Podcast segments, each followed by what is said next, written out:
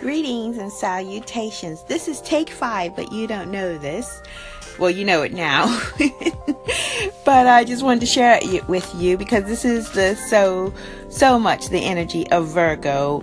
Just keep doing it till you get it right and learning from the process. And what I've learned is I can't explain everything to you of this complex, what I know as is a science because it's astronomical. And therefore, I will stay focused.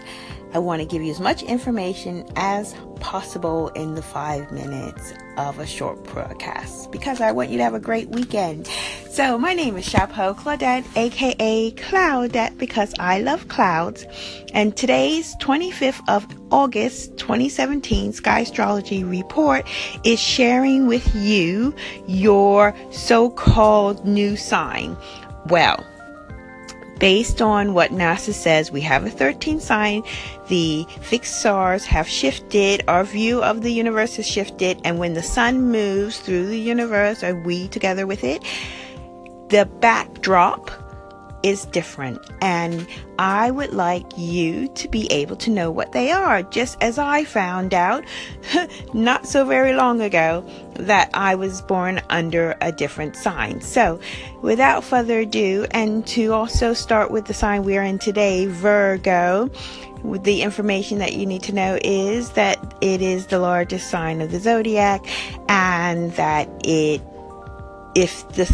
you were born between September the 16th to October the 30th. You were born under the sun sign of Virgo. That means that is when, and this is the information for Virgo today, the sun is in Virgo from September 16th to October 30th. I would also like to say that if you are over 72, these dates might not be exactly correct. But as I always say, please feel free to contact me privately at SkyStrology.com or go to the Facebook page and feel free to ask me any questions you might have. Let's continue with the next sign. If you are born on Halloween, October 31st, to November 22nd, you're born under the sun sign of Libra. The sun is in that sign during those dates.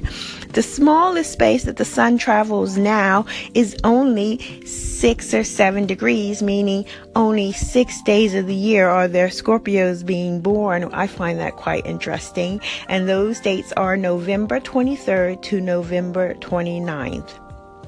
The next one, of course, is the 13th sign, the new sign of Fucus, and those born between November 30th and December 17th are born under the sun sign of Fucus. And this is interesting to note because people were saying you were either you were Sagittarius. So if you follow astrology and you thought,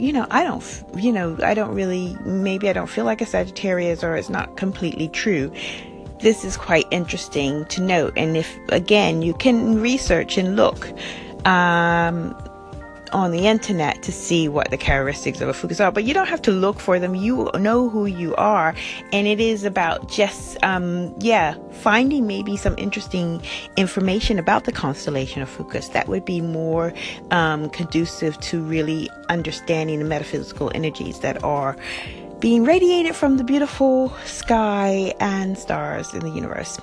Okay, I digress. Okay, so we have December 18th to January 18th. Those born then are born under the sign of Sagittarius. From January 19th to February 15th, the day after Valentine, we have the sun in the sign Capricorn, and those born are Capricorns. February 16th to March 11th. I don't like that I say so I'm gonna take 6.